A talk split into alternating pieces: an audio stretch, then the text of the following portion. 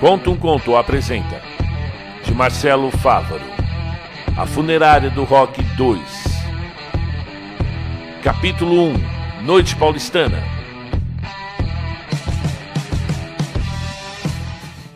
Mas que merda é essa? gritou Nicole, naquela longínqua noite há quase 30 anos e as suas mãos tremiam, esmurrando o joystick da máquina que acabara de lhe tomar mais uma ficha, sem que ela conseguisse o recorde tão desejado há dias.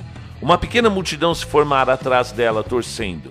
E o ambiente onde estávamos, como podia se esperar, era soturno, com luzes em neon embutidas nos cantos do teto, contrastando com as diversas máquinas que iluminavam os rostos ávidos por diversão naquele fliperama na Praça Silvio Romero. Quem esteve por lá em 1988 sabe, sabe muito bem do que eu estou falando. Em todos os bairros havia pelo menos um fliperama, e eles viviam cheios. Não tinha jovem que não poupava moedas, algum trocado do pão, para gastar na noite paulistana com as novidades tecnológicas daquela época. Eu sempre curti os clássicos: Pac-Man, Duro, Galaga. Já o Juruna preferia o pinball. Urubu só jogava games de corrida. No entanto, de nada importava o gênero. Sempre perdíamos para Nicole. Não só a gente, ninguém que conhecíamos até então havia se arriscado a tentar tirar algum dos seus recordes pela cidade. Desde o, o fliperama na Amador Bueno, passando pelo da Praça da Toco, o da Celso Garcia, o da 7 de Abril, da Avenida São João e até aquele enorme, bem antigo lá em Pinheiros. Todos tinham as marcas da Fire Hair em seus recordes. Ela reinava absoluta na Pauliceia reinava. Até que, bem, até que uma noite chuvosa de agosto, o Harley apareceu. E depois de uma de suas inúmeras brigas entre Nicole e Urubu, entramos por acaso naquele inferninho na Rua Augusta. Naquela época, a região era barra pesada. O local era frequentado por traficantes e contrabandistas, pirados e cafetões tinha um bar encardido que possuía uma única máquina do Double Dragon, bem no corredor que dava para o banheiro dos fundos, iluminado apenas por uma lâmpada bem pequena vermelha. E lá começava o pesadelo da nossa amiga. Ao colocar a ficha para tentar se acalmar da discussão com o namorado, qual não foi sua surpresa ao ver, no lugar habitual do seu nome, ou seja, o primeiro, constava o nick de Harley, colocando-lhe 25 mil pontos de vantagem.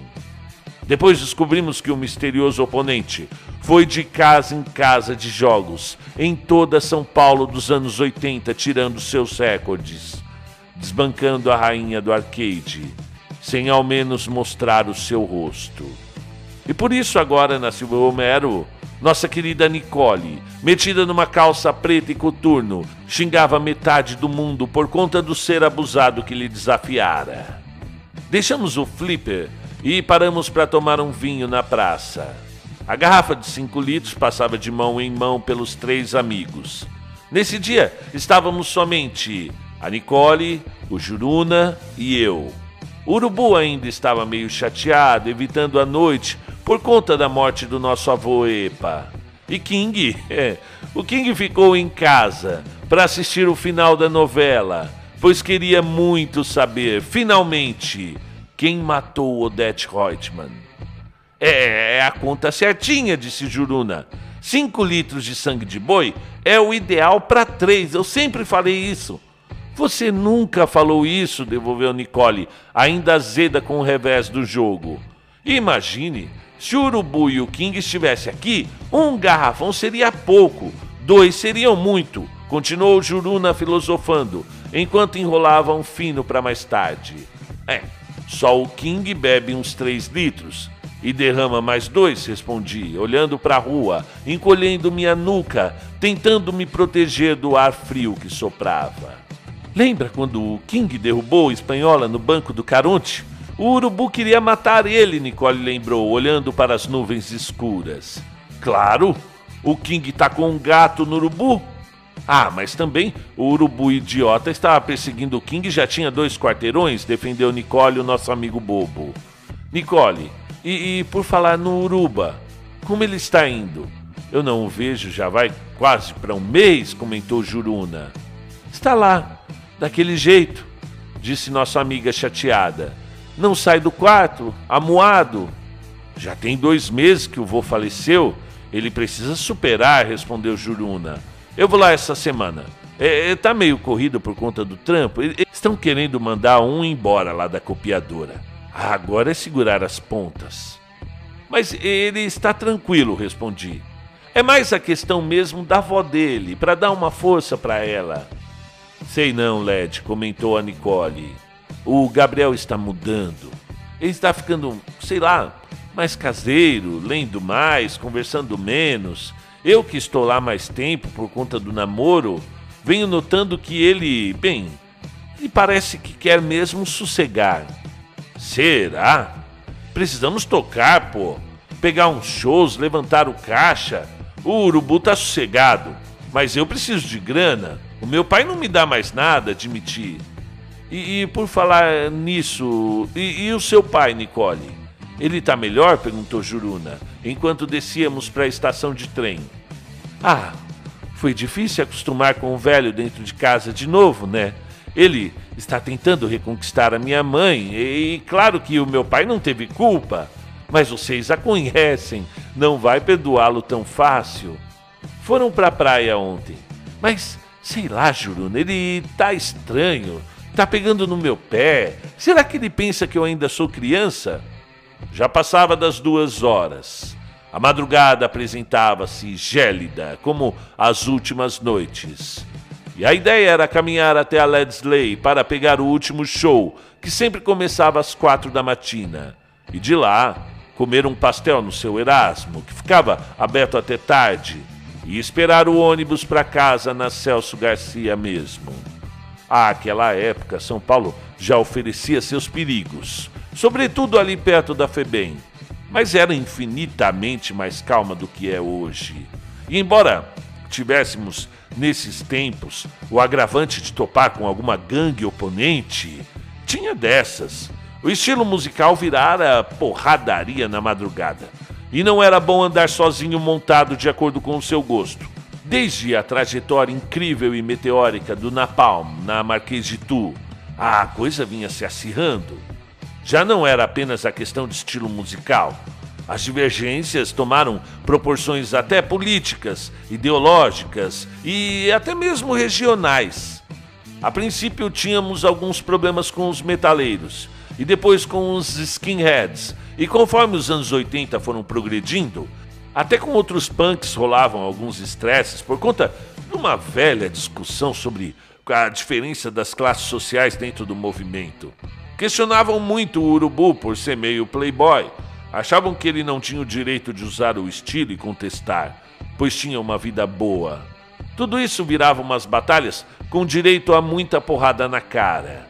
Algumas vezes levávamos a melhor, outras o negócio era sair correndo. Até a Nicole apanhava nas piores noites. E como eu disse, e todo mundo sabe, tinha porrada e pontapé. Mas tudo se resolvia ali mesmo sem mortos nem feridos graves. No máximo, umas dores de cabeça e uns olhos inchados no dia seguinte. Hoje, uma simples fechada no trânsito e é motivo para sair atirando em pessoas por aí. Já está na hora do trotezinho? Tá na hora do trotezinho? perguntou Juruna de forma marota, girando a ficha nos dedos. Será que ele atende? continuou Nicole, virando a esquina na Celso Garcia. Aposto mil cruzados que atende dormindo, arrisquei. Beleza, beleza, hora do trote, hora do trote, definiu meu amigo. Era comum sempre passarmos trote na casa do urubu de madrugada, principalmente quando ele não ia com a gente. Ele tinha um número particular no seu quarto, coisa de playboy. Sempre caía em nossa zoeira, porque ele atendia a princípio dormindo. Além disso, sempre que paravam a gente para perguntar na rua questão de curso de inglês ou datilografia, nós dávamos o nome e o telefone do Gabriel Urubu e ele ficava puto. Alô, atendeu a voz cavernosa de sono. Alô, Romeu! continuou Juruna disfarçando a voz. Que Romeu? perguntou o urubu. Aquele que te comeu! As risadas eram gerais em frente a Ledsley, no orelhão. Colocamos os três ouvidos no fone para ouvir o urubu xingar a gente por 30 segundos até a ficha cair. A nossa amizade era assim: bobos como crianças, felizes quando juntos, tristes separados. A gente jurava mesmo que seria sempre assim. Ninguém poderia imaginar que um dia seria o último rolê. Aqui, que aqueles 20 anos que estavam chegando logo iam passar. E que sequer nos damos conta. Quando foi o último trote que passamos? Quando foi a última vez em que saímos os cinco juntos? Sequer posso lembrar a última vez que fomos na Ledsley. Passavam das quatro e meia, quando fomos esperar o ônibus. Juruna estava meio grogue e acabou cochilando na calçada, encostado no muro. Ficou a Nicole e eu olhando a avenida. Passou uma Kombi com os caras estranhos, nos olhando, e seguiu sentido centro. Uns três minutos depois voltaram, bem devagar. Ainda avisei a Nicole para ficar preparada para correr. Dei um cutucão no Juruna. E mal deu tempo de olhar novamente para a rua e eles já encostaram, descendo com os paus nas mãos. Olha aí o que achamos, Juca, disse um deles sorrindo. Vamos ver se esses roqueirinhos aguentam umas pauladas, respondeu um deles. Eram cinco. E dessa vez levaríamos a pior. Sem condições de correr, bêbados, iríamos apanhar além da brincadeira. Os caras não eram de movimento algum, pelo que vi, apenas bandidos mesmo. Levei uma paulada no pescoço, que me fez cair de lado na calçada. Juruna tomou outra na cabeça e desmaiou na hora. Levantei para tomar outra, agora bem na testa. Caí e vi um filete de sangue descendo pelo chão. Um deles mantinha a sola do seu sapato na minha cara. Percebi que dois deles seguravam a Nicole e já entravam na Kombi com ela, quando ouvi um barulho forte de moto, chegando de forma bem abrupta. Era o cara cabeludo, com uma jaqueta de couro, segurava um taco de beisebol na mão direita. Amigos, aqui tomando esse vinho maravilhoso com vocês, nessa festa incrível, faz tanto tempo. Talvez vocês não vão acreditar, mas esse cara, logo quando chegou, botou dois para dormir com uma tacada só. O maior deles veio por trás e o segurou, mas ele era rápido como um leopardo e puxou o grandalhão pelo pescoço e deixou-o deitado no chão enquanto pegava o motorista da Kombi com uma gravata.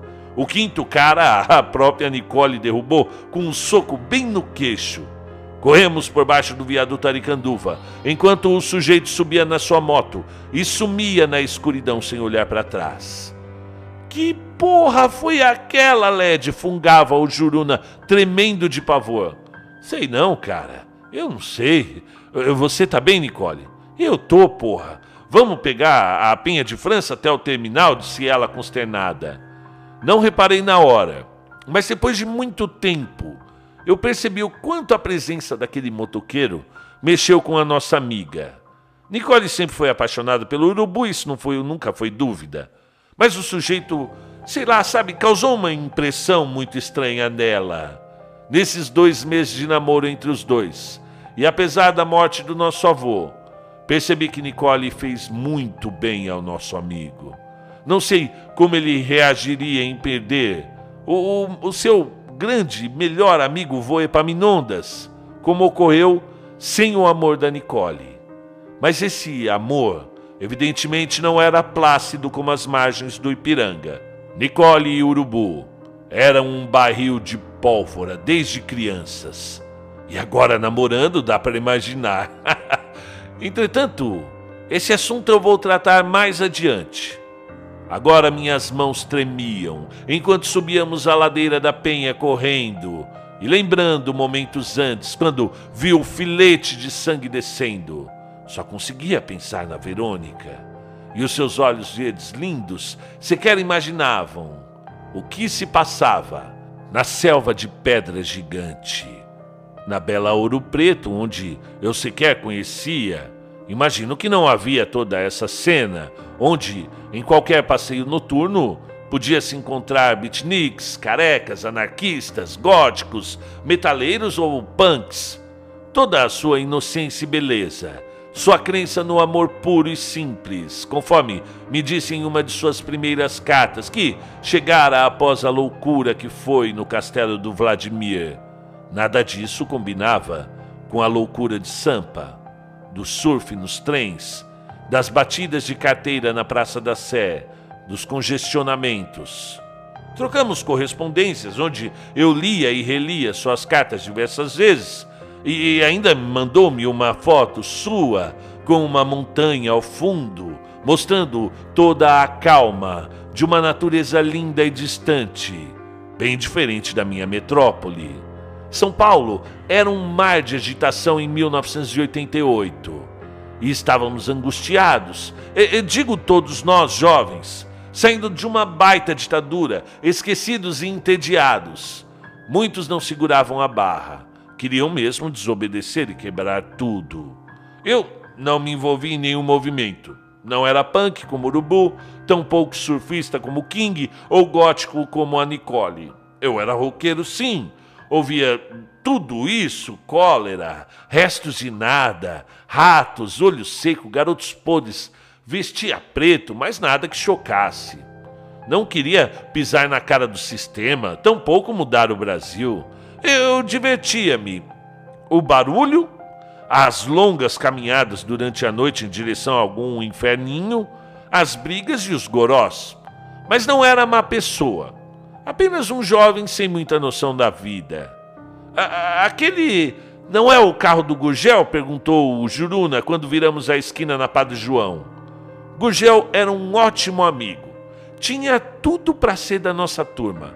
Não o era por uma questão de acaso. Em alguns dos episódios mais importantes da nossa amizade, o Gurgel não pôde ir. Acabou que ele não entendia direito algumas piadas internas provenientes desses passeios que a gente fazia, todos malucos. Aos poucos, foi encontrando outra galera e se enturmando, mas nunca deixou de gostar da gente e nem a gente dele. Esse nosso amigo era, era bem gordinho, um fato que o deixava ainda mais simpático. Tipo, o bonachão realmente. Tinha ele um fusca amarelo tão querido quanto. A gente adorava chegar em algum lugar e ver aquele fusca. o Juruna mesmo perdeu a virgindade naquele fusca. E lá permanecia ele, estacionado atrás da banca de jornal na rua Padre João, não sei nem se tem mais. Gurgel estava comendo um sanduba na padaria, que já estava aberta, apesar de ainda faltar um bom tempo para amanhecer. Fala, Gurgel! Porra, ou vocês não morrem mais? E, e aí, como é que vocês estão? É, eu tava falando da banda agora pro, pro colega aqui da padaria, o, o Teoria do Cão, ele toca demais. Gurgel era baixista, sempre fazia uma palha com a gente, principalmente quando a Nicole queria ir no banheiro no meio do show. Depois de um tempo, ele montou a banda dele. Pois é, cara, continuou ele. Vocês, por acaso, já estiveram em Encruzilhada das Almas? A risada foi geral. o nosso amigo, como sempre, não entendeu a graça. Eu tive que confortá-lo. Calma, Gurgel. Não é com você. É uma longa história. Qualquer dia ela vai virar até livro. Ô, ô Jonas, coloca duas cervejas aqui e mais três copos que, que tem a encruzilhada? Porra! O que, que tem a encruzilhada no maior festival de bandas da história, seu pela saco? Só isso. Legal, interessou-se imediatamente a Nicole. E quando vai ser isso? Em duas semanas, Nicole. Vai ser um concurso, continuou o colega. O prêmio será a gravação de um disco. Nossa! Os olhos da nossa amiga brilharam. Mas eu não volto pra encruzilhada nem fodendo, disse Juruna, dando ênfase à última palavra, pronunciando-a silabicamente. Obviamente ninguém queria passar pelo que passamos de novo. Entretanto, precisávamos admitir que começamos com o pé esquerdo com a cidade. e mesmo assim tivemos momentos incríveis em nossa primeira expedição ao vilarejo em cima da pedra. E agora, com a saudade da Verônica aumentando estar em solo mineiro, seja lá onde, seja para mim, uma situação agradável. Embora eu soubesse que não havia cumprido a maioria das promessas que fizera a mim mesmo, quando sobre tomar jeito na vida e pensar no futuro. Tive sim uma mudança significativa na relação com meu pai. Sei lá, eu acho que eu tentei entendê-lo melhor. Mas a ideia de um emprego fixo, com metas e cobranças desumanas, me enchia de repúdio. Mais uma viagem para Minas Gerais adiaria ainda mais a minha estabilidade financeira. Ainda que a ideia de gravar um disco pudesse ser formidável, sobretudo quando a possibilidade de ficar famoso e até rico pudesse me aproximar ainda mais da Verônica. Fim do capítulo 1.